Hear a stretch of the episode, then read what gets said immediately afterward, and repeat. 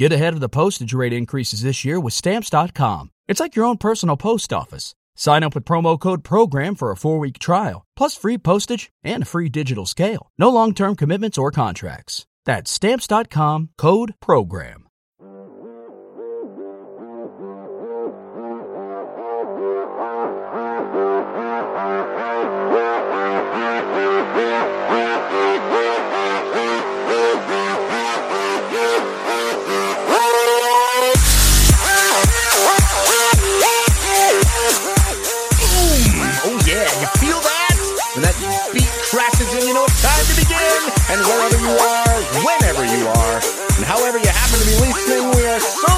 You've chosen to tune in to DLC. Especially if you're one of our geeks in sneaks using this podcast to power you through a workout or a run. We're going to help the only way we know how by being in your ear holes for 90 plus minutes of gaming goodness because DLC is your downloadable commentary for the week, delivered the way we love it to be, and that is completely free thanks to our sponsors this week ExpressVPN and ThirdLove. They're bringing the show to you. DLC, of course, the show. All about games and their many forms, games played on desktops, laptops, and consoles. Also, games that involve dice, luck, and cardboard. I'm your host, Jeff Cannata, that's spelled with two N's and one T, and I am joined, as always, by my friend slash co-host slash nemesis, the guy who's always money in the bank, Mr. Christian Spicer. Hello, Christian. Hello, Jeff. Hello, dear audience. Um, you gotta like we gotta confer on these sometimes. Like I, I think I know this one. Um, It's a wrestling reference. It's WrestleMania weekend. that's I- what yeah. I. That's what I assumed. That's what I assumed. So, um, and it's rainy there, so I will add that. But we can do a little better. I think we can. Just give me a give. give me. No, some- I want to keep you on your toes. You got to see, I see how you bob and weave. You know, see how I see bounce handle off the the Exactly. ring there thing. Yeah, I like how eight years in, you're like, maybe we should confer on these. I got a new idea. Uh, what I'm here hey, we got a big show for you, ladies and gentlemen. It is uh, it's going to be a fun one. We got games to talk about. We got news, of course, and we have an awesome guest to do it with. You know, the DLC always stands for your downloadable Cannata and your downloadable Christian, but this week, oh man, I'm excited because DLC stands for developing a lineage that's contemporary. Because we have the modern vintage gamer himself, Dimitris Giannakis is with us. Hey, Demetrius. Hey, what's going on, Christian and uh, Jeff? Thank you for having me on, man. That was a hype intro. I've never been introduced like that before, so I'm pumped, man. Thank you for having me on the show. Oh, it's our pleasure. It's it's I'm my job to pump. So I'm, I'm glad we're pumped. Um, right. Let's let's keep the pump train going going forward and start the show the way we always do. No, you know what? No, I'm not going to start the show yet because I have a couple of questions for you. Because not only are you the modern vintage gamer, Yep. you're also a game dev. I am. and you're working on uh, some stuff that I think is pretty fascinating. And I wanted to maybe ask you a few questions about it if you're cool with that. sure, absolutely. Go ahead. Um, the first is because you work at Nightdive and System Shock Yes. is being remade. Yes. I and and I I heard a little birdie on the internet uh, in the form of a tweet say that uh, System Shock there will be a version that supports VR. Yes, there will be a version that supports VR. Your information, your little birdie is is 100% correct. There there will be a VR version. I'm very excited about this. I just wanted to point. I just wanted to tell you I'm very excited about this. It's not going to be at launch though, right? Is that the idea? No, that's not my my understanding. It's not going to be at launch, but it's definitely something that's in the works. And uh, stay tuned. I'm sure we'll have more to announce with with that particular version. All right, very cool. I'm so so excited for that. But I, I'm curious about um, you know a, a classic like System Shock remaking it, working on that. What has that experience been like?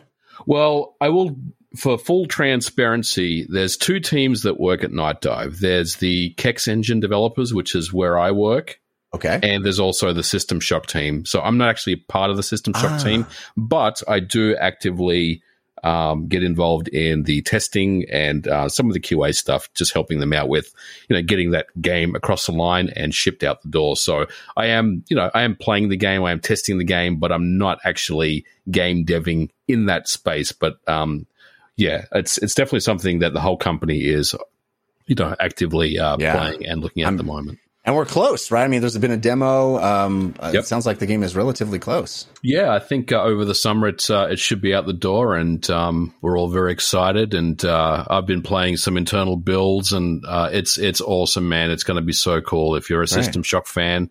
Uh, obviously, people that there are System Shock fans are uh, looking very closely at this game, and they know what it's all about. But um, check it out if you're if you're not sure what System Shock is. I think you'll really appreciate it. It's it's got all new bells and whistles as well, and it's uh, you know it runs at 60 on on you know most most you know medium spec PCs and 4K and DLSS and all that all that cool fancy stuff that you get with a modern PC experience. So definitely That's exciting.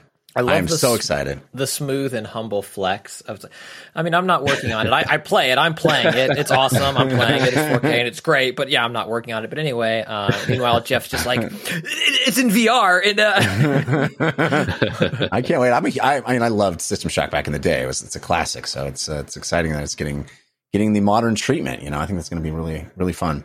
Well, that's Um, what we that's what we do at Nightdive. I mean, that's Yeah. that's the mo of the company is you know bringing back these old obscure games from from the depths, literally, and um, you know that's that's what we do, and that's what we love to do.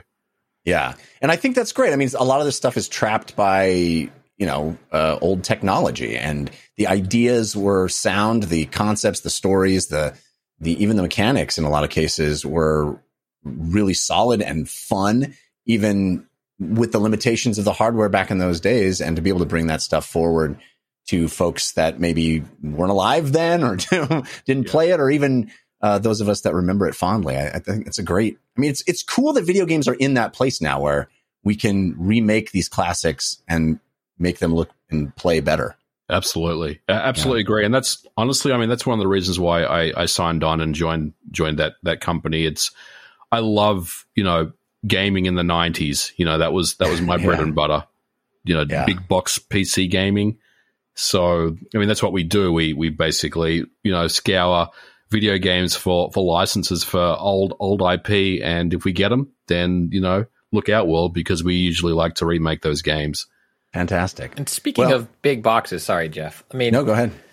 I think it was Shane. I forget where I saw this. It's like a thread going on Twitter recently, and um, you know, within the last five years, Jeff, recently. Uh, but those '90s PC boxes, brick and mortar, be danged. You know, like those things were unru It was like some of them were puzzles to open. It was like a triangle attached to a sphere with Yeah. a crystal skull on top, and you're just like, how do you put this on a shelf? Yeah, we went from we went from like Electronic Arts' flat, almost like a record album look to everything got real big and, and chunky and boxy, and you'd open this big thing up, and then there'd be like these little three and a half inch floppy disks inside it. You know? I I love, that, stuff. Yeah, man. Yeah, I, I, I'm a big fan of that, that era. You know, yeah, me just too. all the all the quirky, kooky looking boxes, and none of them were standard. They're all different sizes and shapes. And when you put them on your shelf, it's just kind of a mismatch. But I, I love it. I love that yeah. look. Yeah, it's like walking through a Fry's. yeah. Uh, all right. Well, let's uh, let's get into the show and start the way we always do with story of the week. Story of the week, it's the story of the week. Story of the week, it's the story of the week. Story of the Week is the part of the show where we make our case for the most important stories that happen in the world of games this week. You can always submit stories for our consideration by sending us an email to dlcfeedback at gmail.com. We love getting your comments, your questions, stories, whatever's on your mind. We love hearing from you at dlcfeedback at gmail.com. Or you can visit our subreddit, which is 5x5dlc.reddit.com, or our Discord, which is also 5x5DLC on the old Discord. Uh, but Dimitris, you are our guest, so you get first pick of stories. What would you consider your story of the week? I think the biggest one, even though the Sony Last of Us remake is was, you know, rounded out the week, but for me, I think E3 is not dead is probably the one that really surprised me last week. Yes, because we all thought E3 was dead. Right? We just We all did. assumed it was dead. And here we go with an announcement that E E3 2021 is happening. It's digital only, so it won't be an in-person event. I think probably wise, even though a lot of us are getting our vaccines and, and the world seems to be coming back in some semblance. But, you know, June seems pretty early to do an in-person event. So I think wise of them to have it be digital only. But as a digital online only event, there will be a bunch of big name companies that have signed on. There was an announcement this week from E3 saying that Microsoft, Nintendo, Take Two, Konami, Capcom, and Ubisoft have all agreed to participate in this digital event. So we don't quite know exactly what that will look like, how that will work, if there will be playable demos involved, if there will be um, just a sort of a schedule of bespoke individual companies making presentations, how that will work at all. But Dimitris, I'm wondering what your take on this is. I mean, we still know that uh, a lot of companies like Sony and Square Enix and Activision and EA and Sega are not going to participate, or at least haven't announced so far. Yeah. Um, so, what what are you hoping for from this, and what do you what's your takeaway? Do you think that this means that we'll see E3 continue beyond 2021? Well, I mean, I think you know, last year was obviously a uh, not a great year for the ESA, right? I mean, and not not just for the ESA, but for video games in general, with basically every convention and show was cancelled, including E3.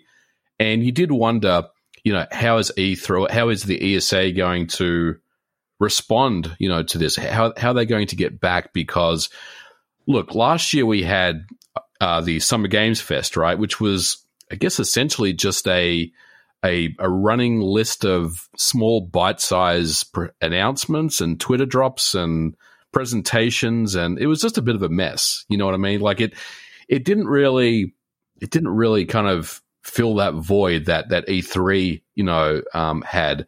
Although you know we were getting information uh, constantly over the summer and beyond, it just wasn't the same thing. And I think ultimately, the ESA has come back and said, "Look, we know how to put on a good show. We've done this for many, many years. We've done this before. You know, we know how to do this. And this is kind of their their step back into getting that show again. And yeah. I'm I actually am a little surprised that they didn't cancel E3 again this year. So you have to give the ESA credit for you know mounting uh, a show and, and, getting it back, even though it is a fully digital show this year. But you know, to answer you know the second part of your question, look, I do expect that E3 the way it was will return next year, unless you know, um, you know, we've completely misjudged, um, you know, yeah. the, the uh, life after vaccinations uh, thing. But right. I do expect uh, E3 to come back next year as a you know as as as normal. But look, you got to give them credit for you know trying to do something this year. I think last year was was not great um, in general, and even though you know there are some big publishers that are not going to be a part of this show. I also think it is a good step back you know, and trying to get get the show back and, and, get it back to some sort of sense of you know relevancy again. Because I think the other part is that it felt like that they were maybe in some danger of just you know n- not being relevant anymore because you know a lot of these publishers just turn around and say, look, we'll put on our own digital event. We don't have to pay millions of dollars to you guys to do right. this. We know we can do this ourselves. So why do we need the ESA anymore. But um, obviously, they still have. A, you know, a part to play in this whole thing, and um, I think you know, even though there are some publishers that are not going to be here this year, I do expect to see that you know they'll start to trickle back and and join E3 again, you know, in the coming years. Do you, if E3 is basically just a bunch of individual companies doing their own branded uh, presentations, but it's kind of grouped together under one week. Is that enough? I mean, I guess that's what it was in the live version in, in a large sense. Yeah. Um, so I guess that is enough, right? Just having it branded under E3 and having one week where it all happens. Yeah. Is enough, right? I, yeah. I think so. I mean, it, if you're, I mean, th- there's two paths to this because I mean, if you're at E3, you're getting the full E3 experience. But if you if you don't attend E3, but you just you know follow along with E3 on a live stream, you know, in previous years, this year probably won't feel any different, you know, watching it than it would if you you know on previous years, right? So I yeah, think I if true. they if they kind of just you know if the format is like that, which I think it will be, then it really won't feel any different. I guess the only difference is that none of us are going to be there this year. Yeah. Yeah. Well, Christian, uh, if E3 is back, you know what that means. The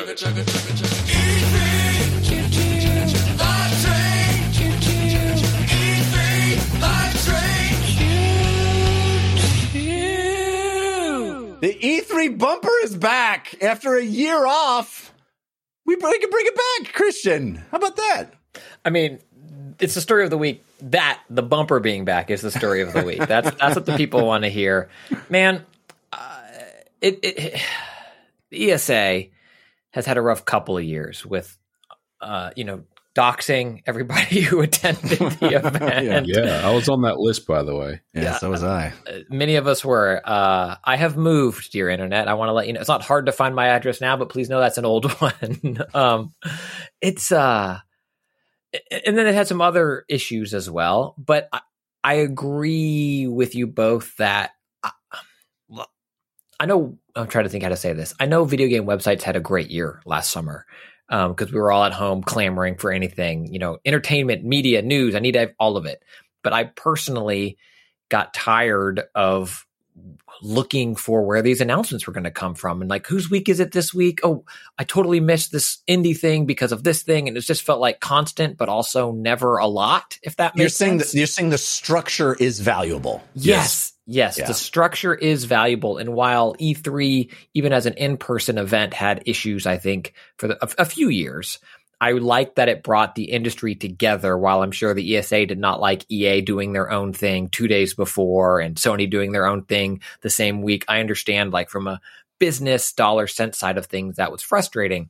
But I like that it brought everything together as one kind of moment in gaming where even aside from the old idea of like, well, USA Today is going to cover it or it's going to be on CNN, it was just a nice time where a lot of news would come together and people that already celebrate the hobby could celebrate it online and in person, but also, you know, online in big ways with fun hashtags. And it just felt like this communal event that I think last year was missing as great as summer's game fest was and, and the stuff that Keighley did like a lot of those things were interesting and valuable and i hope they continue to grow but i really missed that communal experience and i hope while i'm not like you know rah rah esa by any means um, i hope that having an e3 event can maybe help bring that back Yeah, I mean, I think it's okay to like E3, but maybe not like the management, right? I mean, you know, Yeah. they've they've definitely made some mistakes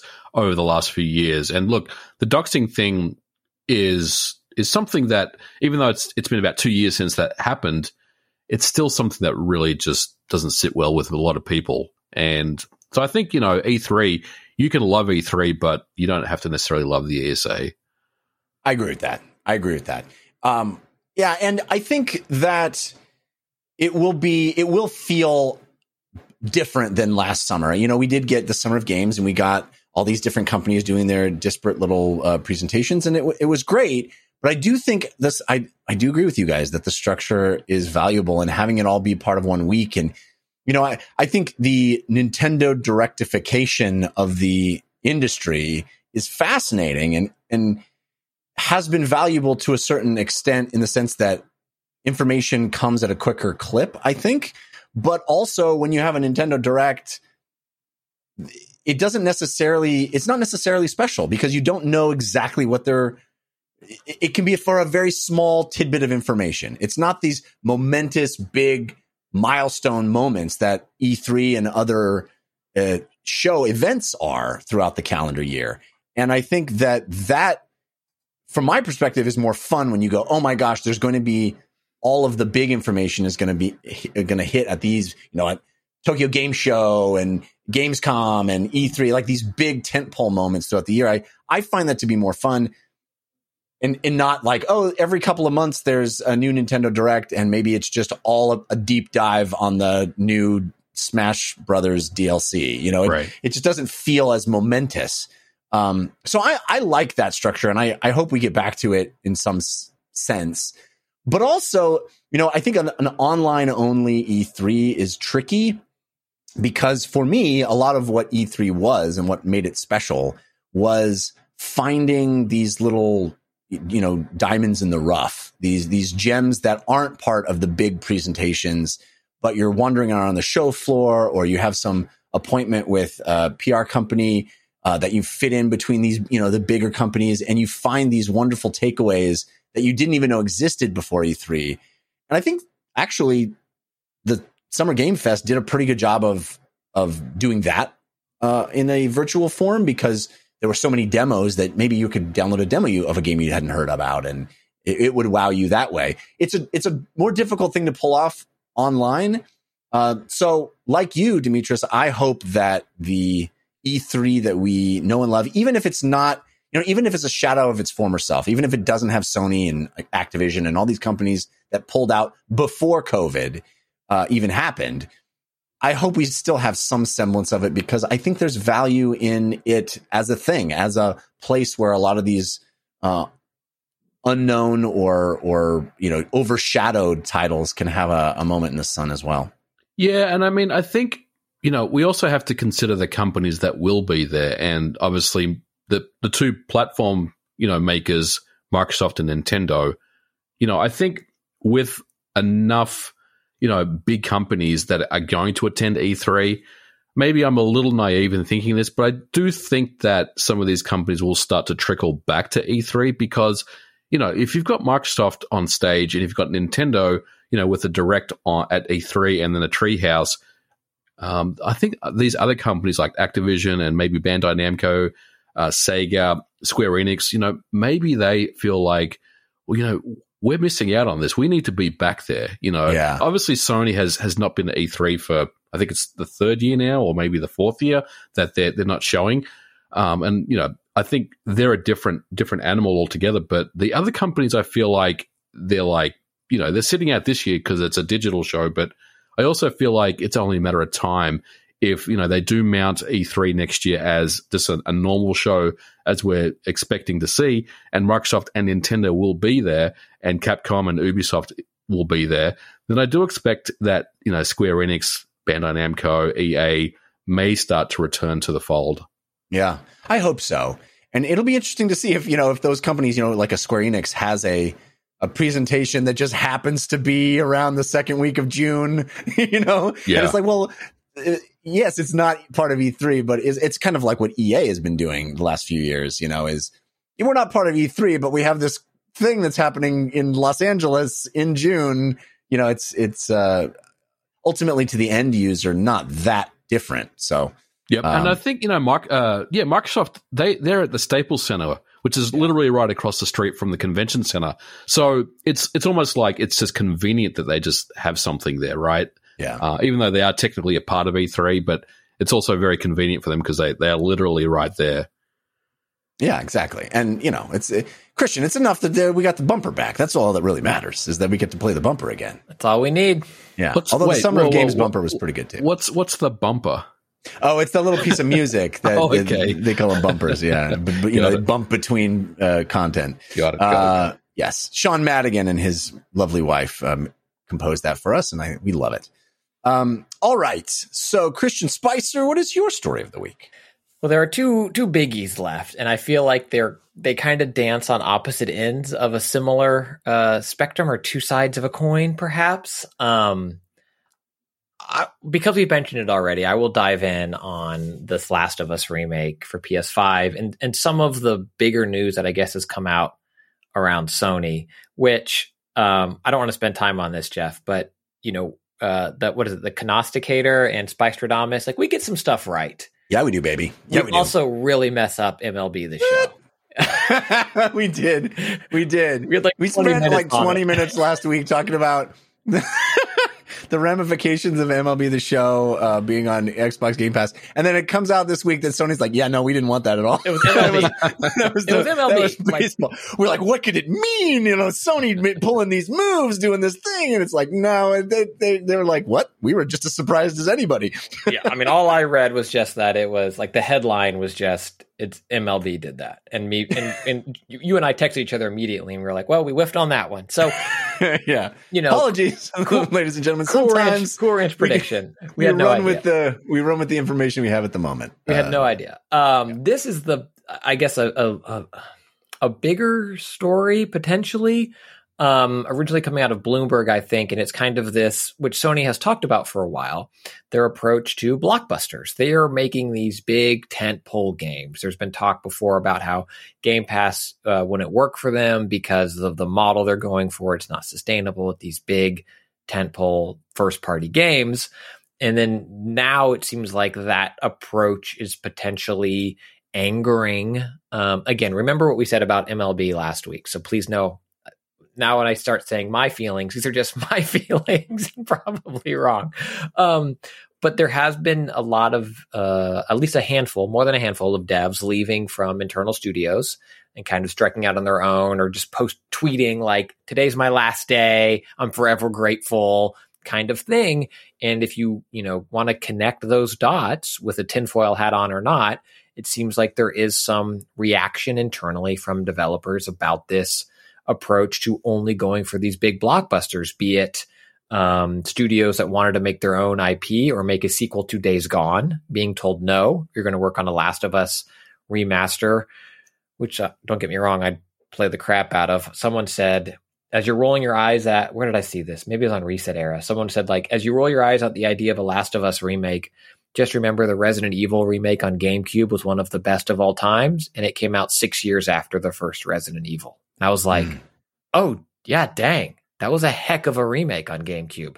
So, whatever. I love The Last of Us. I'll take a remake. But the story here is, I think, this division potentially within these studios and, and what maybe this Sony mandate for exclusive big blockbusters is creating and devs maybe wanting to make their own thing. I mean, Sony has kind of swung from the place of quirky indies um, to Horizon, God of War, Last of Us in some respect. And I, I, think this is big news that again, a few years from now, we could look back on as an inflection point for for them as a company.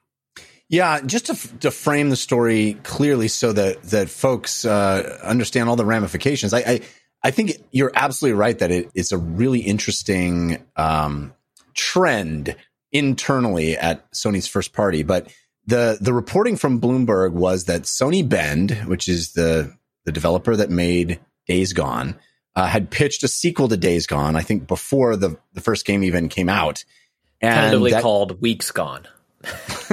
yeah, it was going to be all the months gone, and then it was going to be, you know, like wow, where's where's all the time? One now? one year gone. You yeah, know, yeah.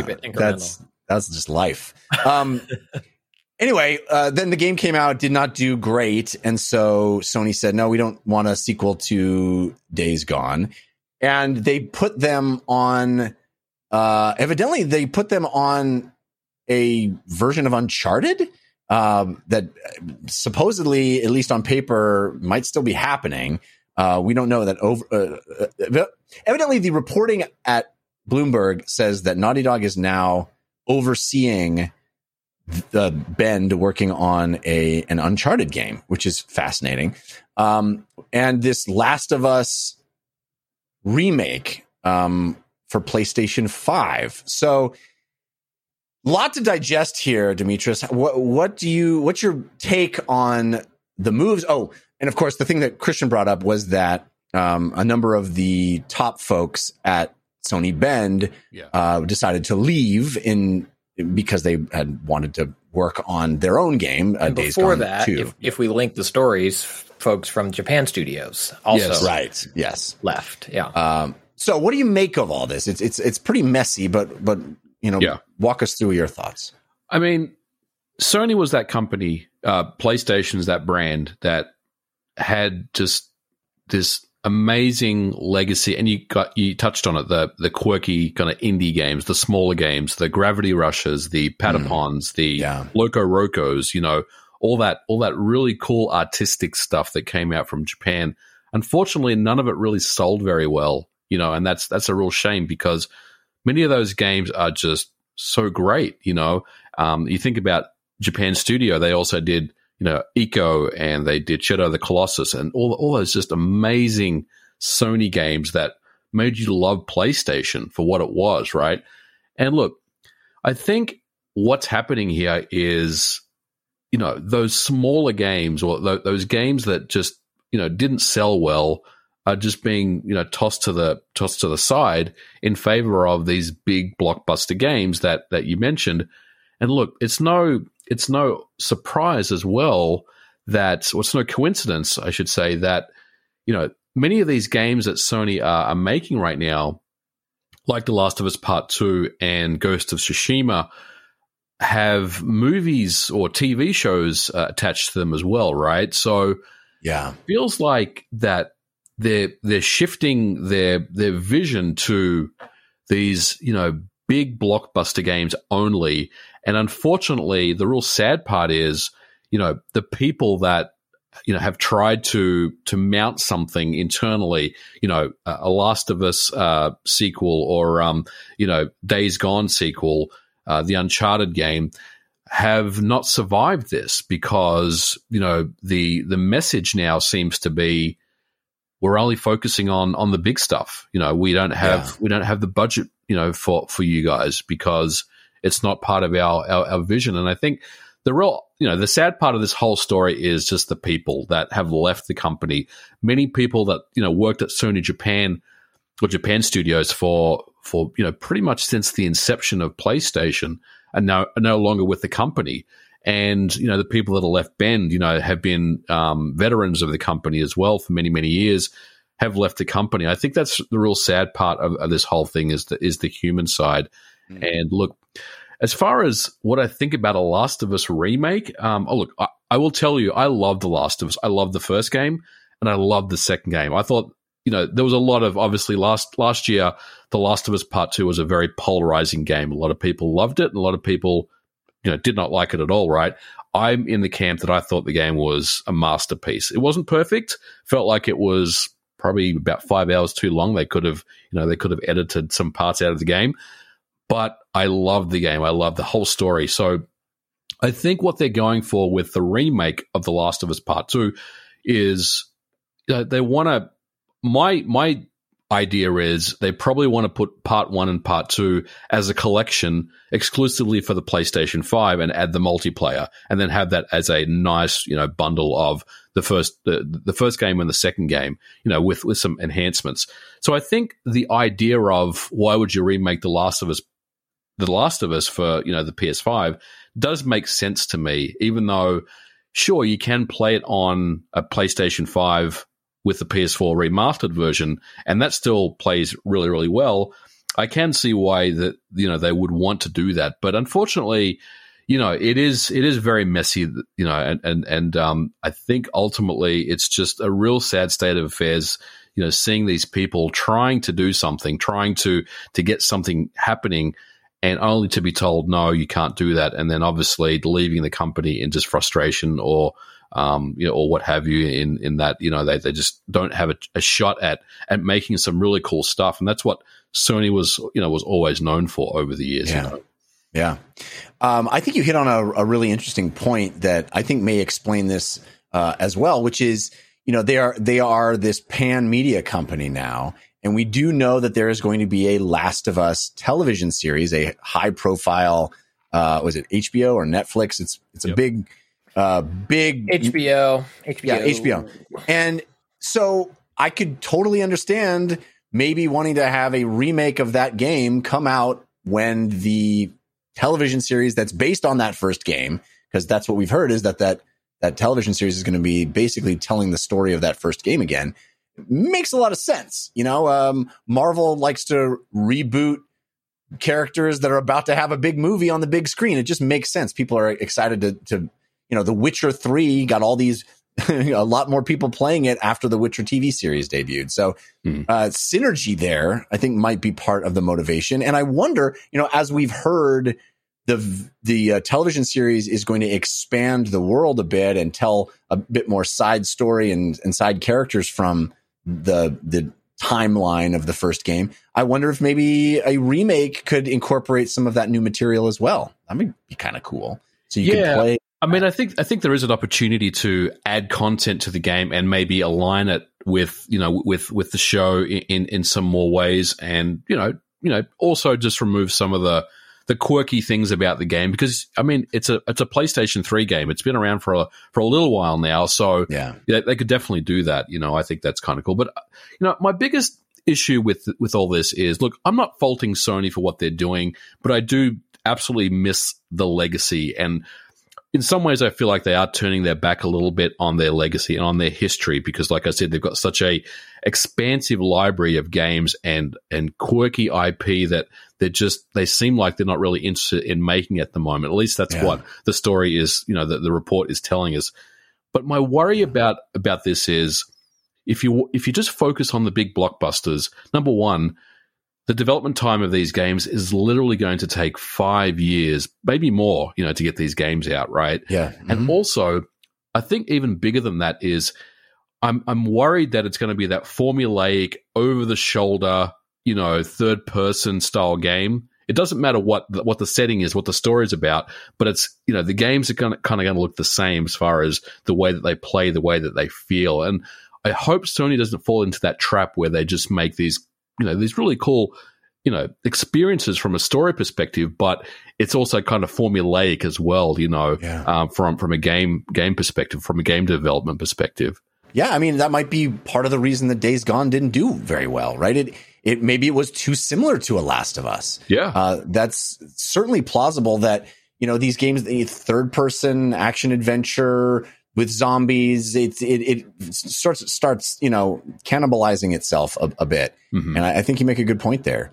Um, I so wonder- yeah, I, I wonder if, again, just speculation as we're kind of diving into this.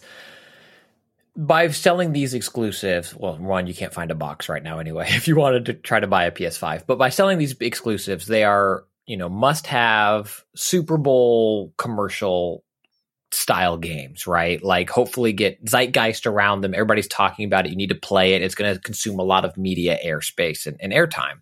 And so you feel like you need to be part of this discussion. So then you buy your PS5 and then Sony doesn't necessarily need to have a whole bunch of those games coming out. Um, you know, they do take a long time to make, but because that's where the install base is and that's where all of the quirky indies are also then selling their games on, you know, on that console or on that platform. And since that's the console you have, you're going to buy Assassin's Creed on it and they'll do like some marketing deal for exclusive DLC. Like I could see how it makes sense from a commercial standpoint. I think it's an easy marketing message to say if you want to play, you know, big game, big game, big game only on PlayStation it, versus the Xbox marketing strategy right now. And don't get me wrong, they are clearly going after some big games. I mean, that Bethesda deal is is huge, um, among others. But it's kind of the Xbox thing is very consumer friendly right now. It's like if you want to play the best version of a game, any of your Xbox games, buy the Xbox Series X. They all look amazing.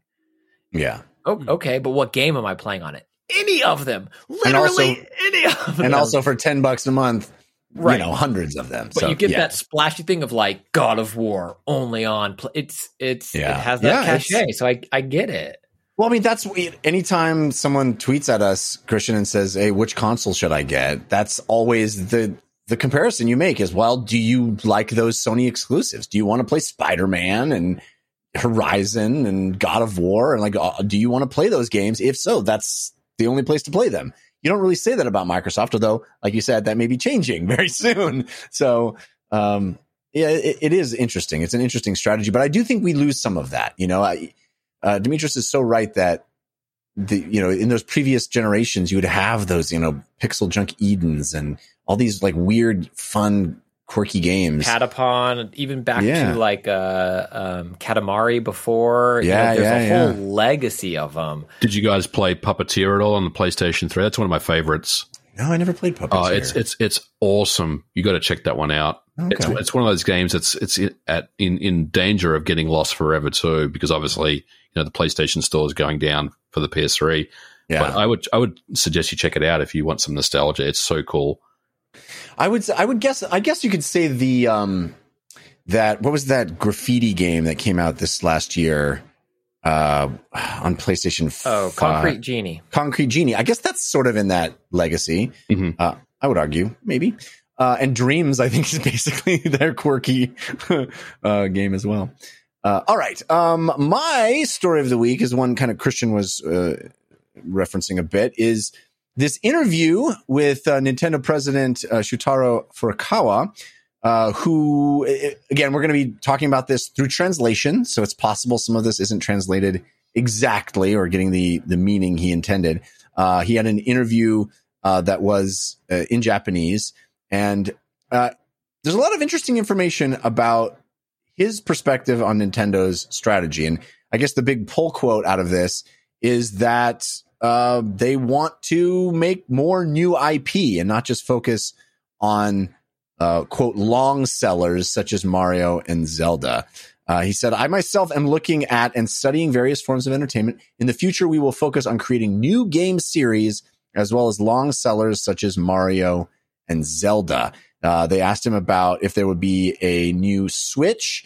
He was a bit cagey about that, saying that um, the determining factor will be whether or not uh, it can create a new experience, uh, which is, like, I guess, very much in line with Nintendo and what they've done before. If the new hardware creates a new kind of experience, which I think they have shown over and over, they're willing to to take big risks on. But I ask you, Dimitris, what what do you make of this new IP thing? I think all of us who've been video game fans for a long time, I think always are excited about the idea of new IP.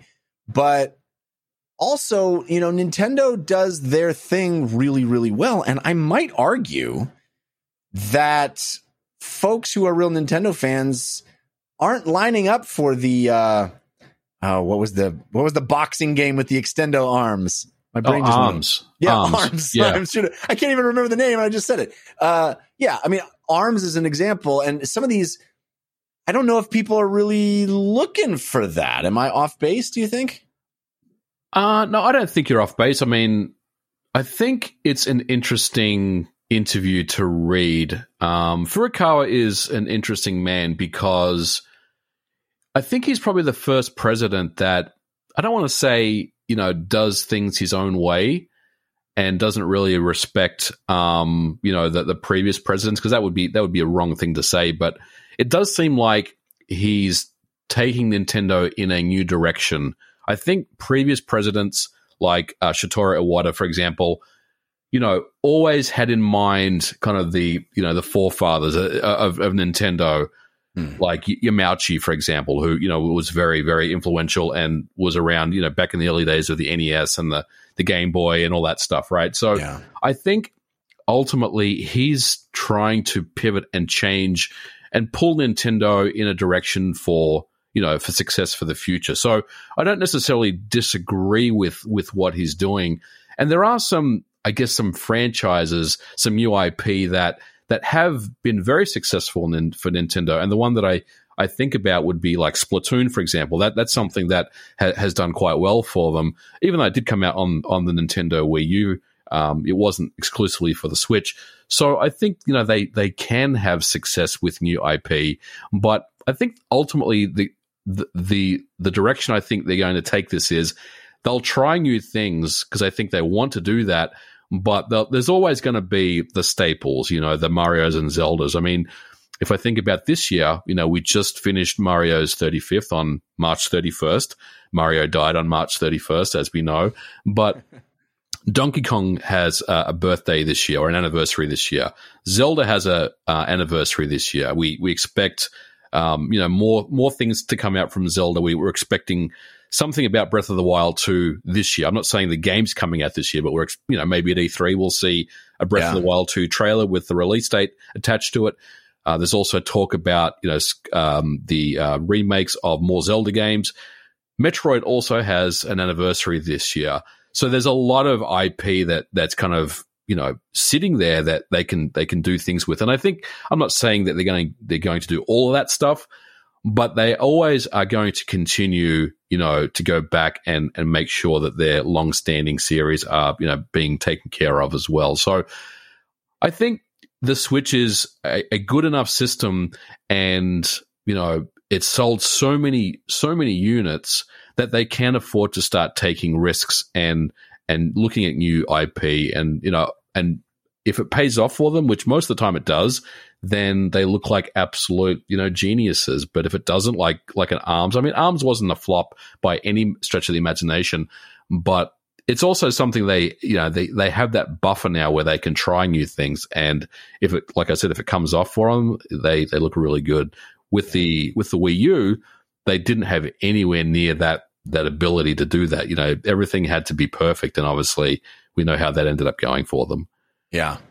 Uh, Christian, I, I, this is probably my favorite quote from the article. Uh, Furukawa says, quote, games are not a necessity of life. In order for customers to choose games in their finite time, they have to be interesting.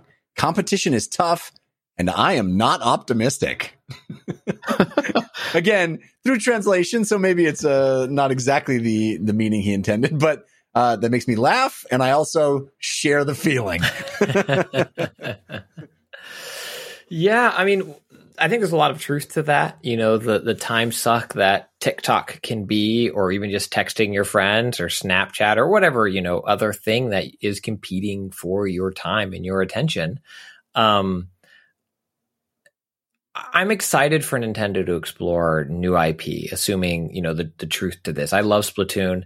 Um, Arms didn't flop only because they spring back to the body. Otherwise, I think they Mm. would have um, they would have flop. They just flop right to the ground there. I, I, I think what Nintendo has done a lot of is different genre of games, but they put their stable of characters in them.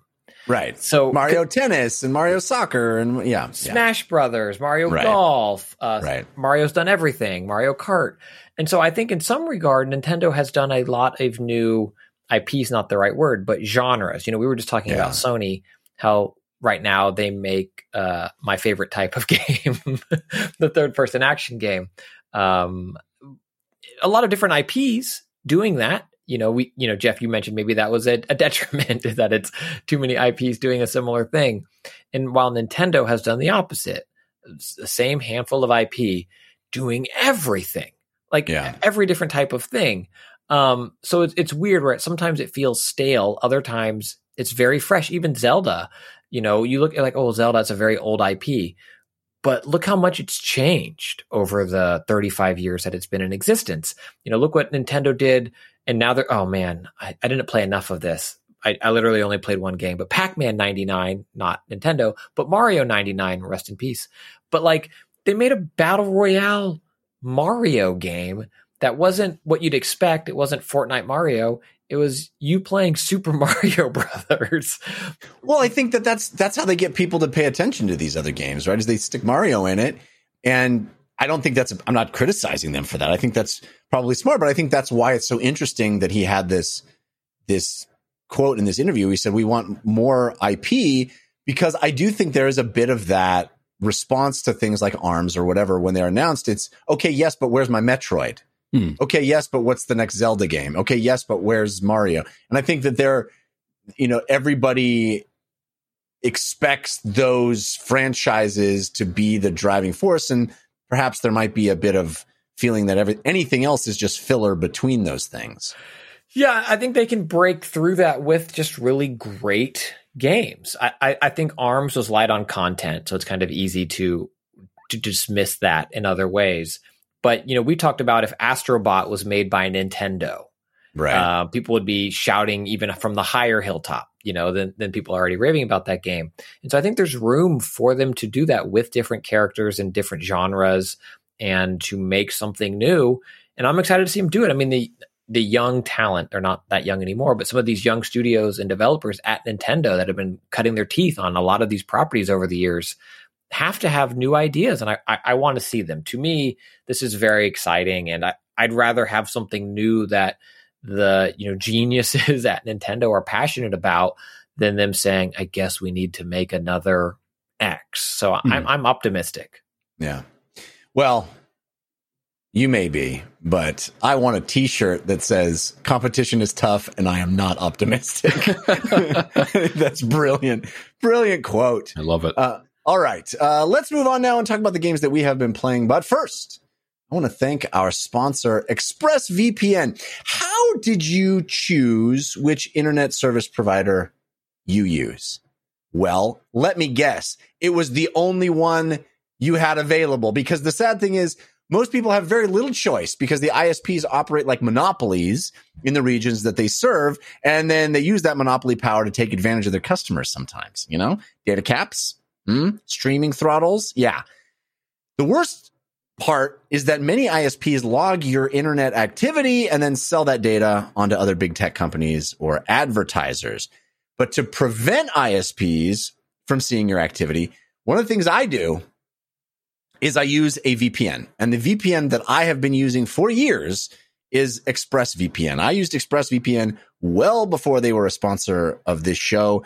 And I have found them to be the fastest and the easiest to use. So what is ExpressVPN? Well, it's an app, simple app for your computer or your smartphone or really any device. It encrypts all your network data and tunnels it through a secure VPN server so that your ISP can't see any of the activity, uh, what you've been doing online. So you just think about how much of your life is on the internet. Every site you visit, every video you watch, every message you send gets tracked by your ISP and uh, uh, can be sold. You know, information about that can be sold. And that's the reason I recommend ExpressVPN. It's the best way to hide your online activity from your ISP. Just download the app, tap one button on your device, and then you're protected. And ExpressVPN does all this without slowing your connection. And that's the big one. That's why I picked ExpressVPN all those years ago is because a lot of those other VPNs will have noticeable slowdown in your in your internet speed. It's also why ExpressVPN is rated number one, the number one VPN on CNET and Wired. So protect your online activity today with the VPN rated number one by CNET and Wired. Visit our exclusive link, expressvpn.com slash DLC, and you can get an extra three months free on a one year package. That's expressvpn.com slash DLC, E-X-P-R-E-S-S-V-P-N dot com slash DLC to learn more. Ooh, what you playing this week? Or tell us. Ooh, what you playing this week? Or tell us on the playlist. All right, it is time to talk about the games that we have been playing this week. Dimitris, what is on your playlist? Well, I've been playing Outriders because it was one of those day one games uh, that uh, dropped on Game Pass, which Yeah. uh, I love. I love that that convenience of just having a, a new game to to check out and play, and not worry about buyer's remorse and stuff like that. Totally. Yeah. Yeah, so Outriders is kind of cool. I don't know if you guys have, have taken a look at it, but it's it's a um, it's a looter shooter in the in the in the style of Gears of War, but it's not as good as Gears of War, but it has that that formulaic you know run and gun cover shooter um, associated to it. It's got a really kind of cheesy story, and the Yes. uh, the the third person action is quite cool. The cutscenes, um, are- you know, they're, they're okay.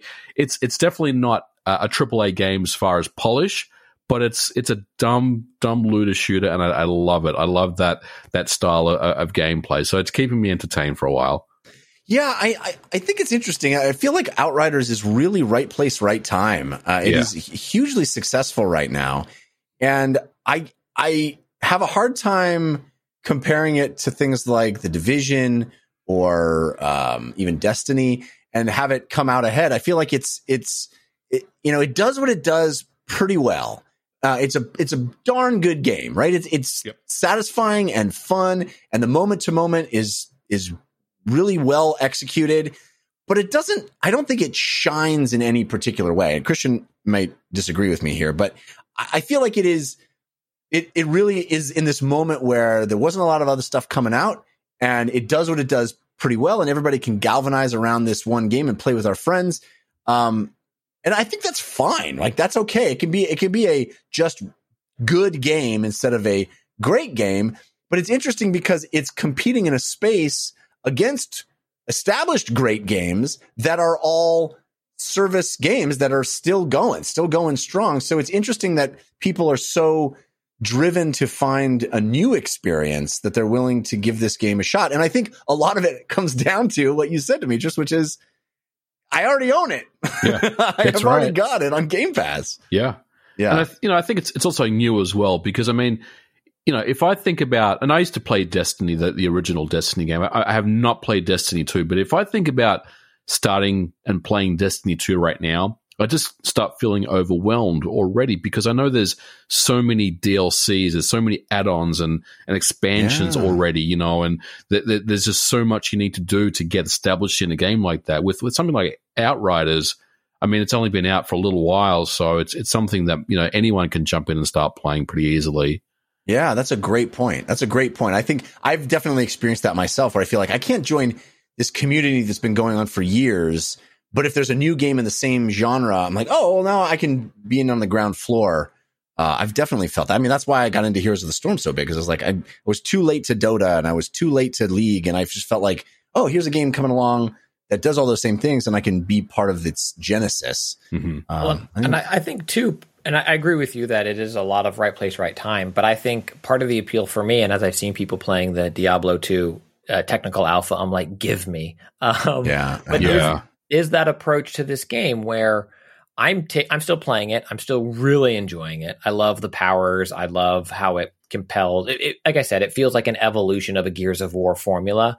I agree that it doesn't do some of the things that Gears does as well because Gears, especially by five and uh, Stormbringer, no, what's the last that standalone DLC? So polished. Like uh, Gears has yeah. that formula down, and Outriders is messy at times.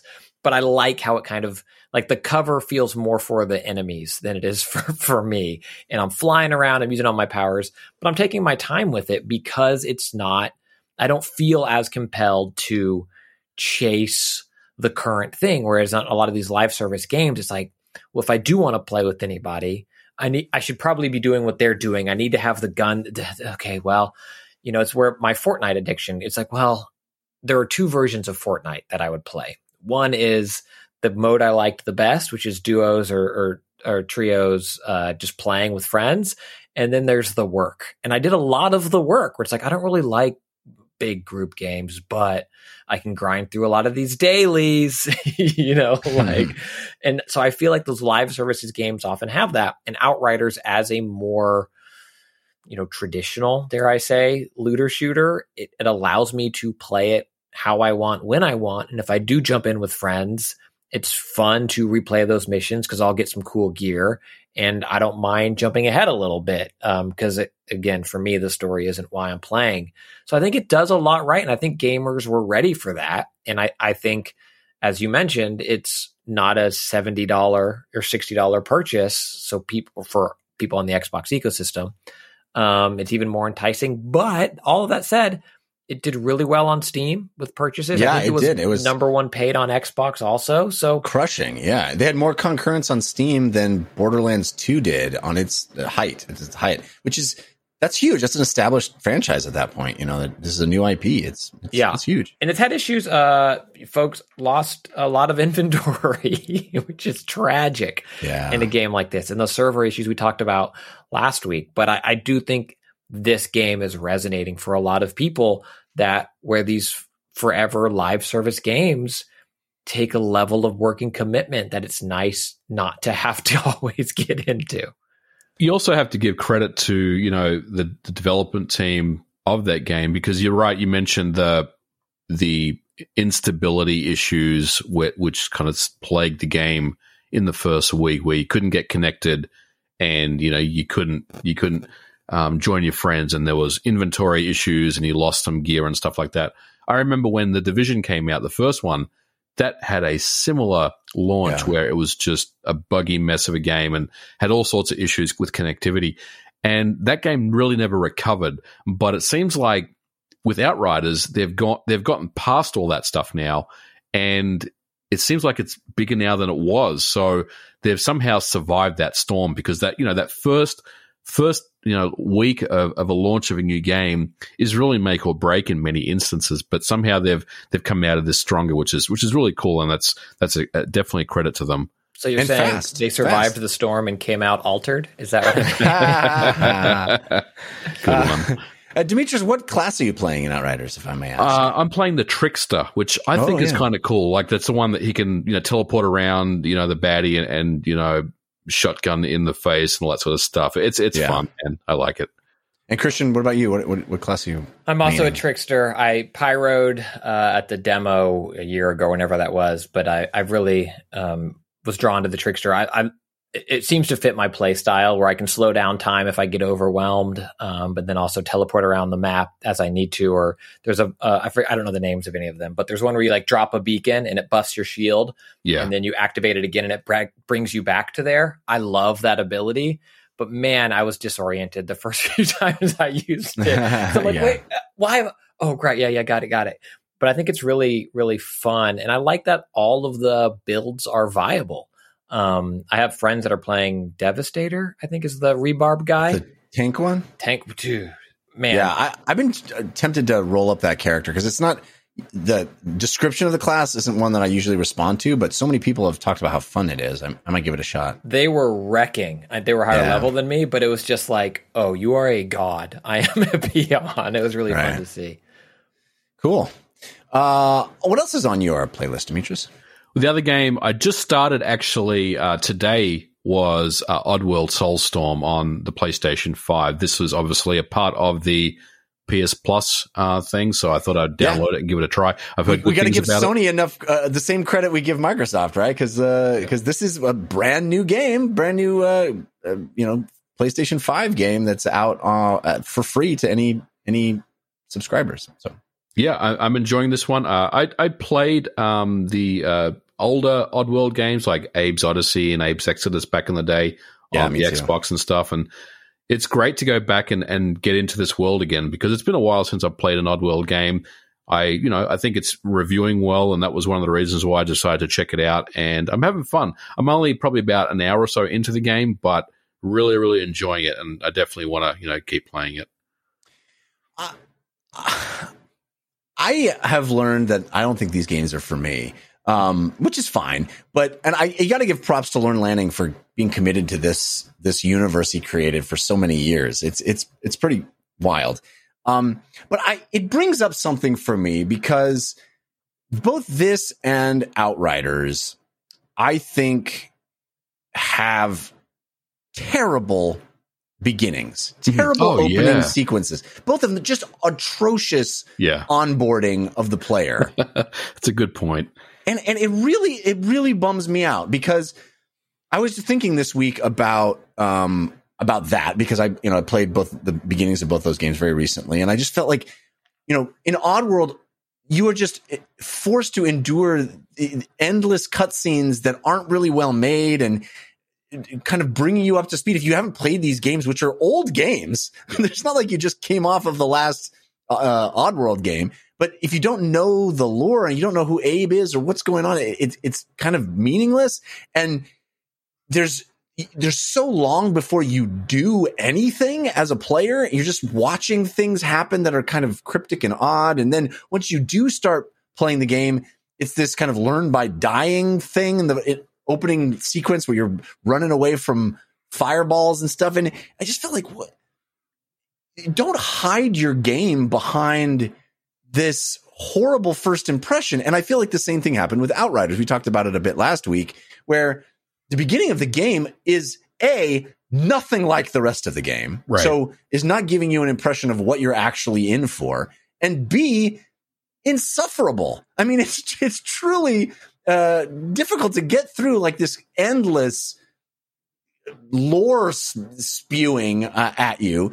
And this week, after uh, people were recommending it to me last week uh, to to play it again on PlayStation Five, I re-downloaded God of War from 2018, and I, it's interesting. My my last save game is almost exactly two years ago. It was like the 18th of or the 14th of April, uh, 2018, which I thought was pretty interesting. Um, but man, the beginning of that game is perfect. It's I mean, the, I think it's one of the maybe the best game in my opinion of all time, uh, just on a pure design sense. But it, it brings you into that world so beautifully. The first thing you do is interact with the game. The first thing you do is you make Kratos chop that Mhm. that tree down. You're interacting with the game, and it feels like a cutscene, but you're doing something. And the, you know that single camera, and you're guiding the character, and you're in the engine of the game immediately. It's telling you a story, but it's not making you just sort of sit back and watch a movie. And I, I, it made me think like, and what are what are the greatest beginnings to a video game of all time? I know I'm The kind of putting you Us. Yeah, I was going to say. Um, I mean, I, I, I, I'm with you, uh, Jeff. I love the God of War intro. Um, I mean, if if there was ever a game that just pulled me in, it was that. But The Last of Us as well is. Oh my god, that intro! I mean, I still just you know get emotional when I watch that introduction. It's it's pretty hard to watch, but I, man, it's so good.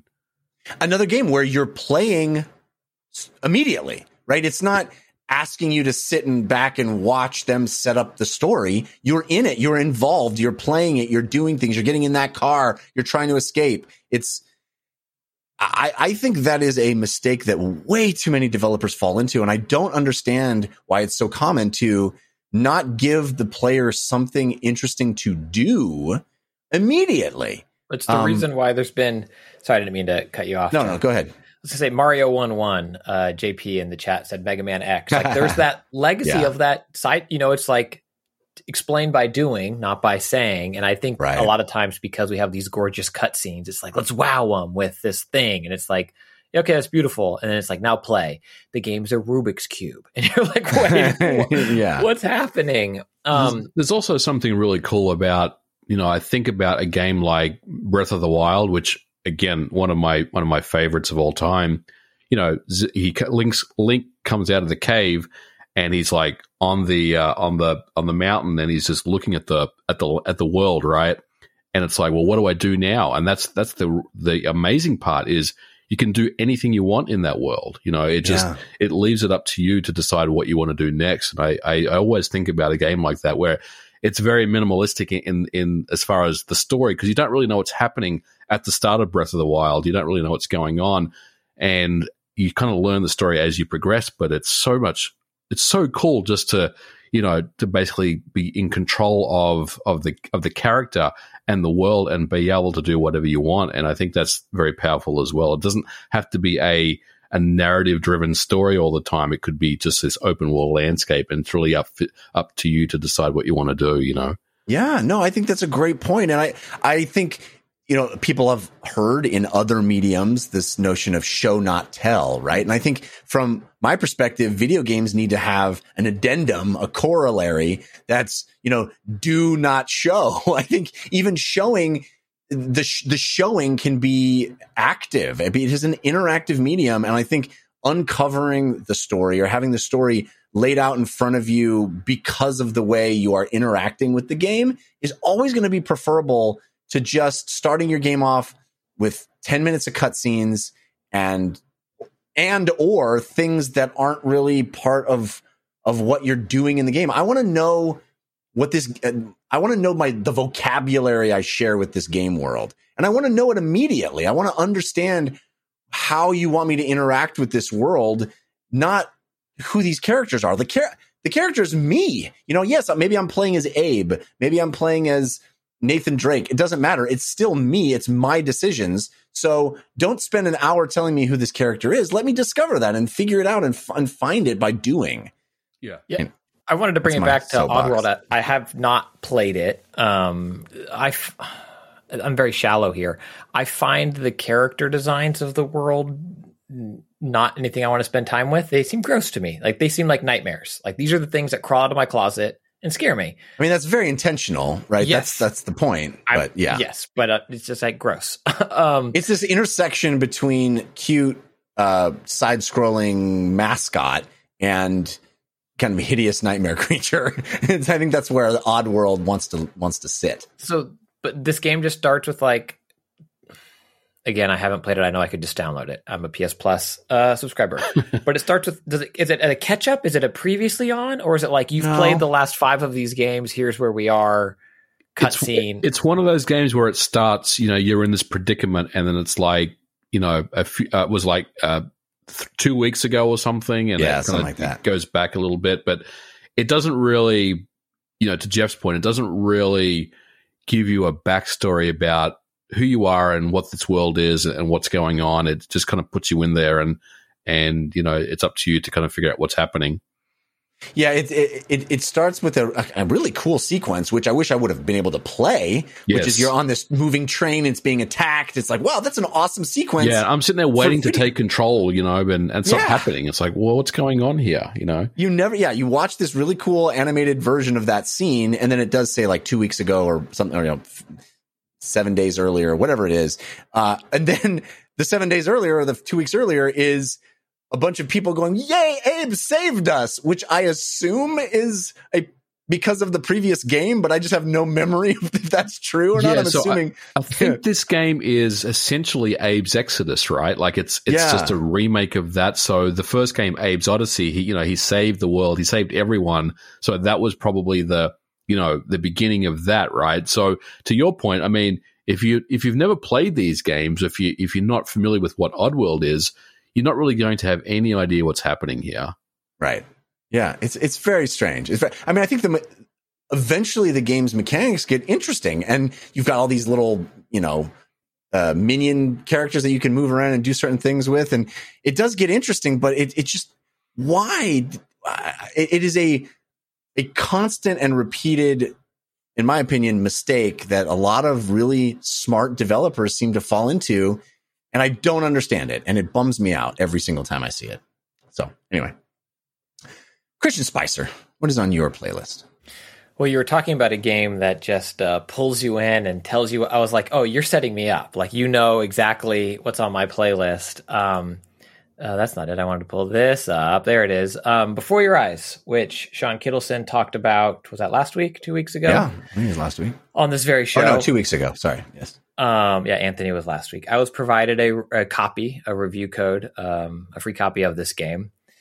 Um, I'm going to try to not get emotional as I talk about it.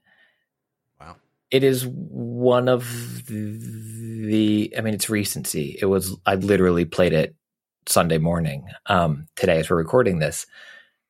One of the most impactful multimedia experiences I've had. Um, and so I will back up a little bit. I'm not going to spoil anything about the game, but it is a game that is controlled by your eyes when you blink. This is Um, a game on mobile, right? I played on PC on Steam. Oh, okay. And you turn your camera on to play it. You turn your camera on to play. You do not have to use your camera. I believe you can click. I did not play that way. Um, I uh, I did have to restart. Like initially, it didn't recognize my camera, um, or like it just didn't look right. So I restarted, launched back, and it worked flawlessly. And you and you calibrate your eyes quickly. Um, but again, it gets you in and playing very quickly. The one thing I did not know at first is it's like blink here and you, you actually use your mouse as well to like look around in the world. So you put your mouse over a thing and then blink, and that's how you move like a intro screen forward. That was not super, super clear to me.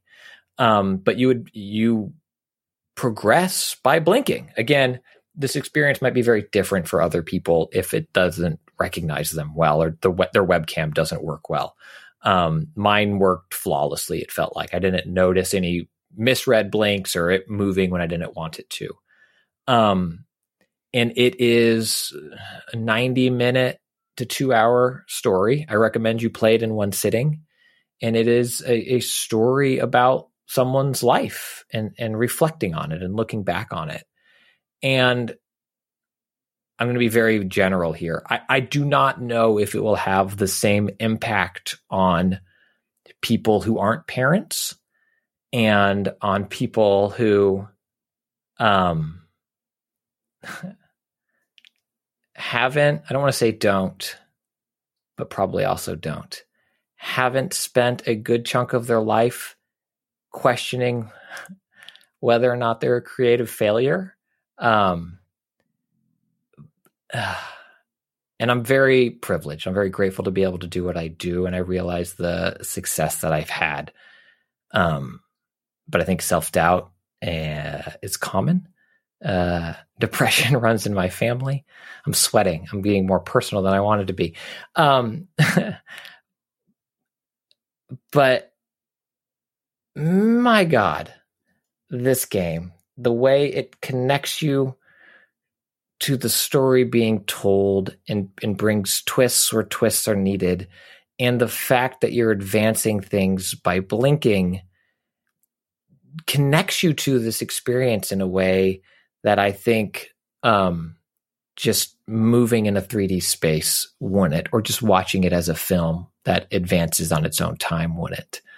Um, it you you don't want to blink sometimes, and you do. I I mean, I was bawling. Mm. I'm just cr- like, I'm crying, and I have this, and it's like, oh god, and then it blinks and it moves ahead three times, and I'm like, no, I just want.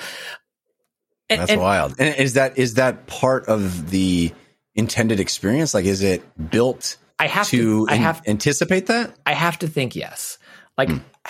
Concluding it, I don't feel like I missed anything because of the way I played it. I, I I read one review after I played it, and it was like it's frustrating and insufferable. You're holding your eyes open so you don't miss any of the any of the scene that you're in.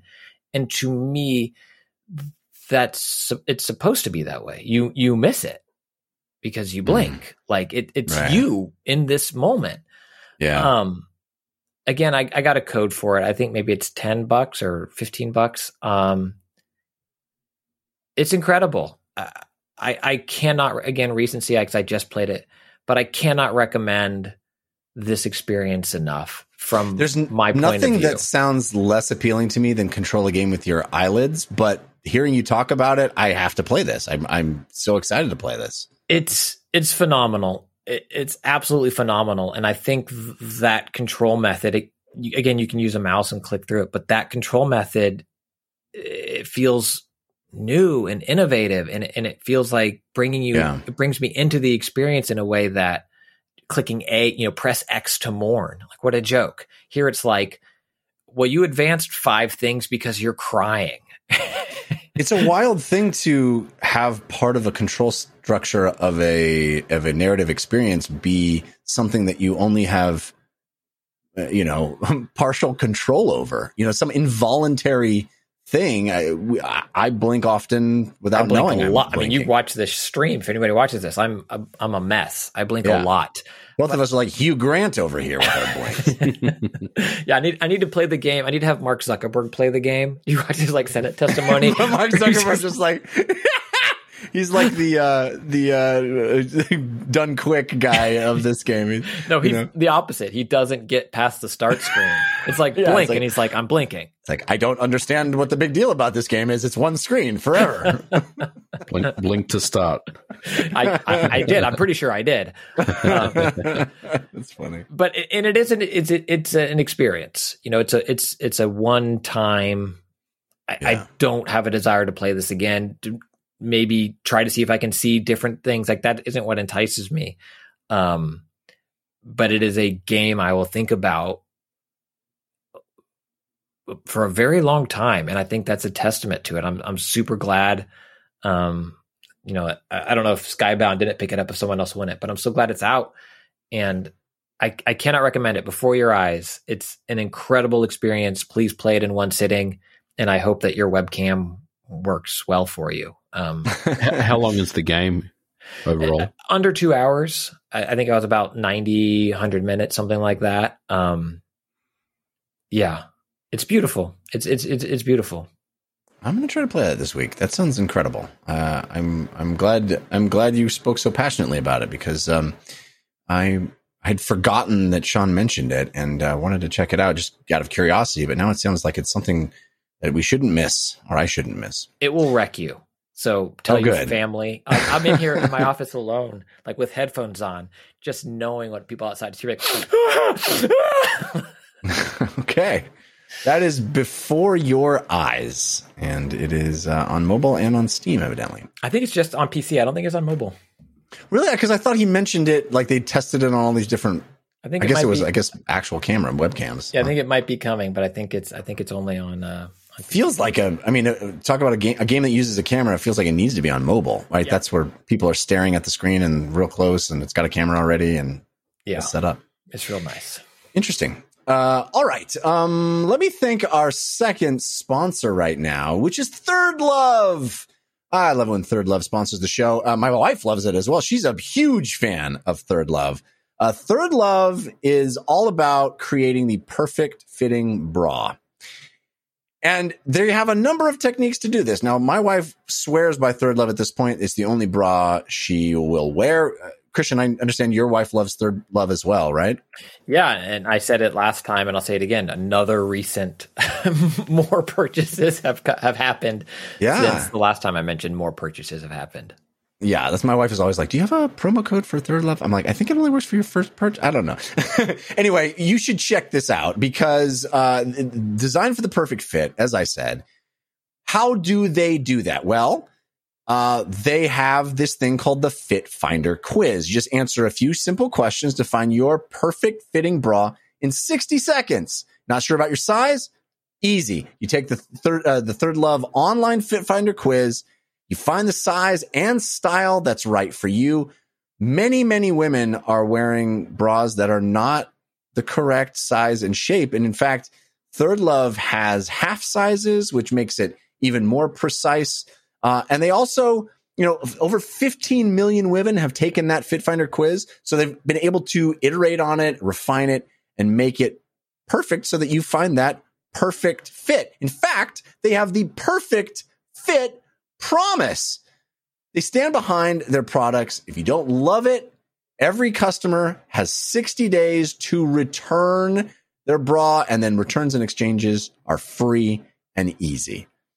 Also, they have fit stylists that are available to help via chat or email if you have any questions. It's pretty great. And the uh, the comfort and quality is their top priority. They make sure they have they use these uh, memory foam cups, no slip straps, scratch free bands.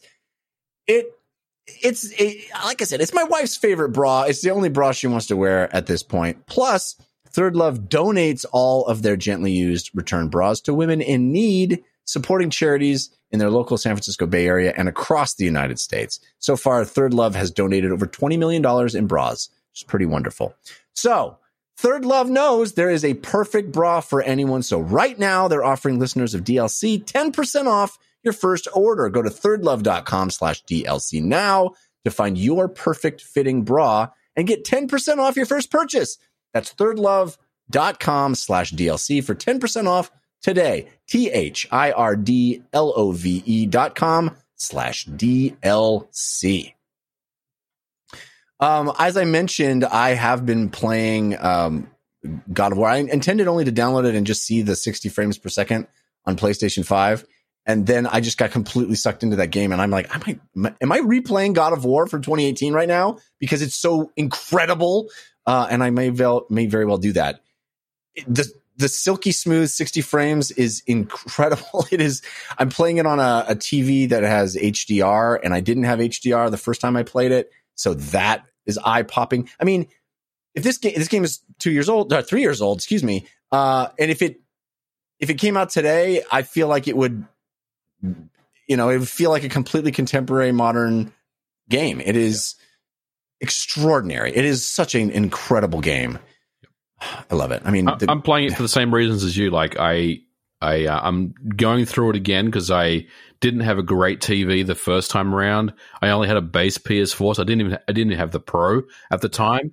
So being able to play it on a PS5 with HDR and, and 60 FPS and all that stuff, it's it's almost transformative, really. Yeah, it's it's so silky, smooth, and beautiful. Oh, and man, that that that single camera, uncut, single uh, shot through the entire game. I can't believe they pulled that off, and I I have a hard time expressing how much it means to that experience. It is it is unlike any other video game I've ever played, and it is um it's truly an achievement. So I might be playing it again. I might be playing through the whole stinking game again uh, because it looks so fresh and new on my on my PlayStation Five. Um, we did get a listener suggested, or excuse me, a listener submitted game review. Uh, this comes to us from Jordan. Uh, Jordan says, uh, "Hi DLC. Uh, since you've quite reasonably expressed reservations about the story themes in It Takes Two, I wanted to dig into the gameplay. It's an absolute game of the year contender, in my opinion, and I'm so impressed with what uh, Josef Fares and his team put together. It Takes Two is a masterpiece of game design with seemingly endless creativity and variety. There are so many distinct gameplay ideas, and every 20 minutes, my friend and I were doing something new over the 10 to 12 hours the game lasted. Right when something is about to overstay its welcome, the game dropped it for something else. Whether o- open world exploration, puzzle solving, creating music, playing mini games, experiencing linear, uncharted like set pieces full of explosive spectacle, or simply looking at a gorgeous skybox while you're miniaturized inside a snow globe looking at the outside world, Hazelight is just showing off nonstop for the entire run of the game. It's not just quantity, though, it's quality. The game controls better than most other platformers, and despite the variety, everything was just tuned perfectly. What surprised me most, though, was just how utterly gorgeous this game is. It looks stunning on next gen consoles. I played on Series X, running at a smooth 60 frames per second while looking like a Pixar film. And somehow its visuals are as varied and high quality as its gameplay. I was not expecting to be totally blown away by how technically and artistically incredible It Takes Two is. Anyway, I totally get your concerns and hesitations about the story. I just hope you give it a shot anyway. The story is pure camp, and while it's not that great, it's skip- skippable if you choose. The game is worth it for everything else it does. Finally, while it's well known that there is a buddy pass that lets two people play with only one purchase, what's lesser known is that the buddy pass is also a 90 minute demo, which both people can play for free. Thanks for years of entertainment, Jordan. Thank you, Jordan. Um, Christian has, you know, expressed on on Twitter and elsewhere. I think maybe even here on the show, um, not interested in playing this game, and I've been looking for a buddy. There's a lot of pressure to find someone to play It Takes Two with because it's a commitment. It's asking for commitment, multi hours, and scheduling sessions to play. And I've been trying to find a friend. I mean, to do that with. Valheim has a VR patch that you I texted know, me dude. about. So there's, there's, that's the Uh, thing. yes, You're not optimistic. exactly. There's a lot of games competing for my time. I'm not optimistic. I really, really want to play this. I know. And then I started God of War like an idiot and played many hours of that.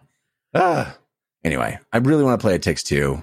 I just need to find that person, that that person. You know, I need to. I need that person. All right. Um, that's going to do it for this episode of DLC. We do have parting gifts coming up, so stick around for those. But modern vintage gamer, it has been so much fun having you on the show. Thank you for being here. Thanks for having me, gents. It was uh, an absolute blast to be on. I really appreciate it. Awesome. Tell folks where they can keep up with you and the things that you do online. Absolutely. You can find me on Twitter, and that's where I normally hang out day to day. And uh, my uh, handle is at Modern Vintage G. I'm also on YouTube at Modern Vintage Gamer, and I usually drop a video at least once a week on a Monday. So if you like uh, getting geeky and uh, and technical with with all things video games, game consoles, retro hardware, uh, check out my channel. It's uh, it's a lot of fun most of the time, and that's really about it. Just YouTube and and and Twitter is really where you can find me. Yeah, you, you and Christian were having this incredible conversation as we were getting the show ready, and I was like, "Oh, we're burning cast here. This is uh, it was great. You guys were going off on uh, on retro uh, arcade sticks and stuff. It was really fun to listen to. Yeah, I- I'll I'll uh, you know continue on your channel. It's fantastic. Like your your stuff on Thank you. YouTube is absolutely fantastic. It's like I've watched enough of it, seeking it out. That now, like, as much as I hate the algorithm, the algorithm knows, and it's like, oh, Monday, and my internet's like, new video, and I'm like, okay, algorithm, you win this time. You I- know, I, I used to before COVID, right? So I had this plan about. Um, see, I, I do YouTube, and I've been doing it for a long time, but I'm not one of these YouTubers that like drops a video every day because I just don't have the time, right? Um, so what I normally do is I'll do a uh, a quality video most of the time, at least uh, every week. And the thought process was it would be on a Monday morning at you know 7 a.m. Uh, was when I would drop the video. And before COVID, I did that because you know you go into work Monday morning, you know you you, you hate your boss and everything, so the first thing you do is read email and watch YouTube. So you got this MVG video waiting for you to to have an escape from from reality for you know for a little while before the first meeting of the day begins. But um, it's it's been great, you know, and I appreciate uh, all the all the fans and all the listeners that have jumped on board, especially the last you know eighteen months. Uh, the channel's going really well. Yeah, I, I I need to remember things. Oh, I didn't know I'd bring this up, but I saw a tweet where it's like, remember how your dad loved uh like was it diners and jukeboxes? That's you right now with Yeah. uh, old games and arcades. And I was Yeah. like, I feel seen. Like this tweet gets yeah. as my dad built his hobby model trains, my daughter sat in here and watched me try to get a modern fight stick working on my analog Mega SG. Like, what are you doing, Dad? I'm like, I'm busy. Mind your business. yeah. It's important amazing. stuff right there. Yes. It is. I mean, Punisher's not going to play itself. You know That's what I mean? right. Like, I gotta, I gotta get the experience. awesome. All right, Christian, what uh, what do you got going on this week? Uh, new newsletter should be dropping. I said last week it probably wouldn't drop last week, and I was right. Um, but you can subscribe to that at tinyletter.com slash Christian Spicer. Um, as I think, I usually do about two a month, and as I kind of, I, I have like four drafts started that like then new things come up, and I'm like, I'm going to talk about this. This is wild. But speaking of wanting E3 back, there's been news, news, news, news, news, news, news these past few weeks. It's not. I think I find a meaty issue I'm going to dive into, and then a you know bigger T-bone steak lands on my plate. but I think something's coming out this week. And uh, Twitter at Spicer S P I C E R, and then I will say that I've been um, putting a lot of time into the deluxe edition pages of Consequences, and I'm so Oh, yeah, excited. you showed me a preview of that. Looks sick. I did. I'm making what I'd want from like a you know director's commentary, kind of like notes on the sides of scripts, and I'm very excited. Fun. It's progressing well, and I'm I'm very excited for folks to get their copies. Awesome. Uh, well, for me, you can always follow me on Twitter. I'm at Jeff Cannata, which is spelled with two N's and one T. And I have a number of other shows for you to check out if you're so inclined, uh, including the Dungeon Run, which is back, baby, back. We're two episodes in uh, on Twitch now, on YouTube, as a podcast. Lots of ways to watch the Dungeon Run. All you got to do is search for it. We're twitch.tv slash the Dungeon Run. Um, and this week is going to be a big one, a big one. Uh, we have gotten ourselves into quite the predicament. The heroes of Bingle. Uh, Dungeon Run, of course, is my big live play Dungeons and Dragons, basically a fantasy storytelling adventure. And what an adventure it is. Uh, the team was doing a heist. Things went horribly wrong, as they often do. And now it's turned into a rescue mission.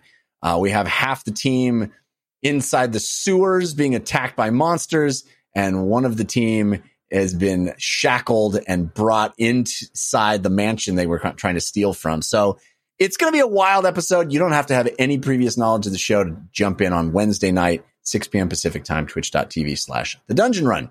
Uh, also, the slash filmcast is where I talk about movies and TV shows. You can find that at slash filmcast.com. I do a comedy science show called We Have Concerns. You can find that at wehaveconcerns.com. And I do a show about football. In fact, the fan controlled football league on Thursdays at 2.30 p.m. at twitch.tv slash FCF. You can always email us here, dlcfeedback at gmail.com. And let's get our parting gifts. Hey, give us a suggestion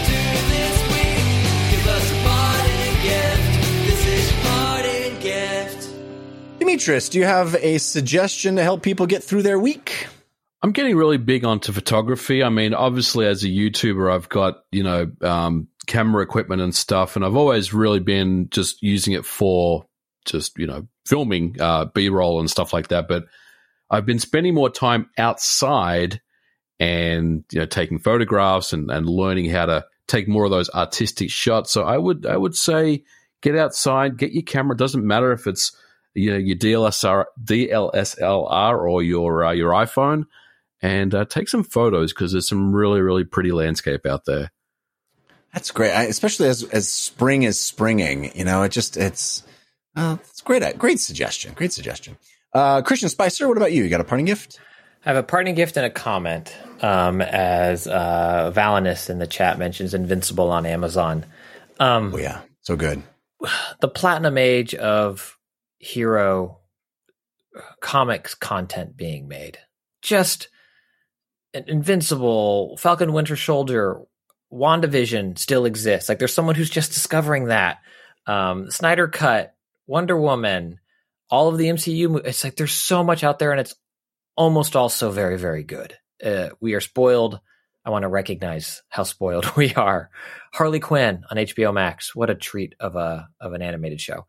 Um, it's also good. My my parting gift would be uh, an old school Nerf football, not the Vortex, not the harder plastic one with like the twenty foot tail that you can throw farther than that old Powerade Michael Vick commercial that got the internet by storm before the internet was virality was a thing. I mean the kind that in a few years a squirrel will eat a chunk out of and you have foam everywhere and Do they still sell those? they do. I got one recently. wow. Ours is technically a junior, I think, or maybe that's just what they're called. But it's incredible. I'm having tons of fun throwing it around with my kids. Don't Uh, let it fall in the pool, though. It'll never. the water will never come out of it. Never come. oh, You're squeezing it forever. Part of it gets sucked into the filter in the pool, but yet the ball's still complete. Like you don't know how that works. It's just like a time loop. But they're great, man. They're fun.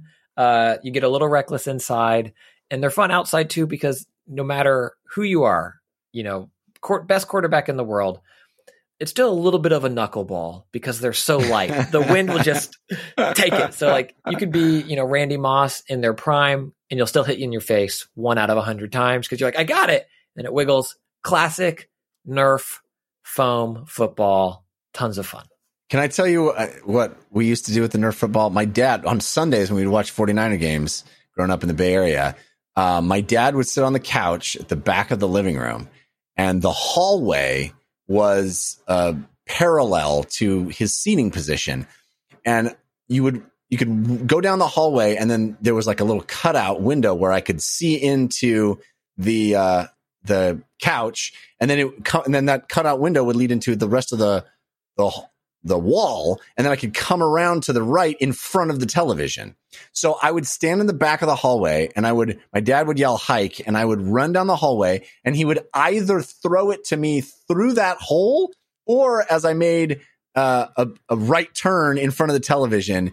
And sometimes he'd fake it to me in front of the hole and we would play for hours like that. I'd be running routes and catching the ball. My dad would be throwing it to me from the couch.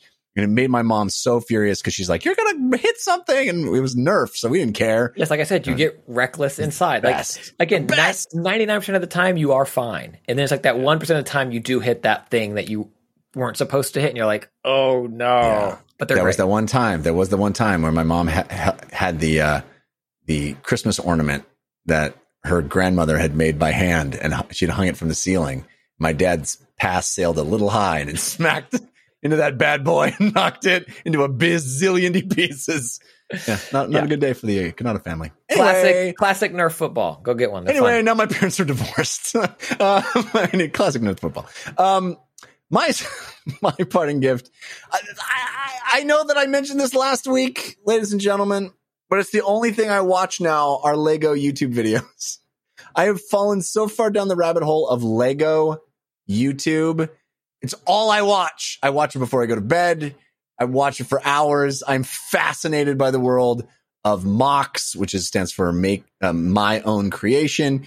People, absurd levels of creativity and skill creating these uh, these MOCs. I told you about uh, Brick Vault, and I've, I've mentioned uh, a couple of other YouTube videos uh, channels. I think I found a new one that I'm going to mention because I think it's delightful. It's called Sacred Bricks, and it's this kid. I assume the voice sounds very young, and he's telling you how to eh, eh, like tutorials on how to do these incredibly complicated, expert level design ideas. You know how to do rock formations or how to build fences or realistic looking this or that, and he's doing it with such snarky commentary.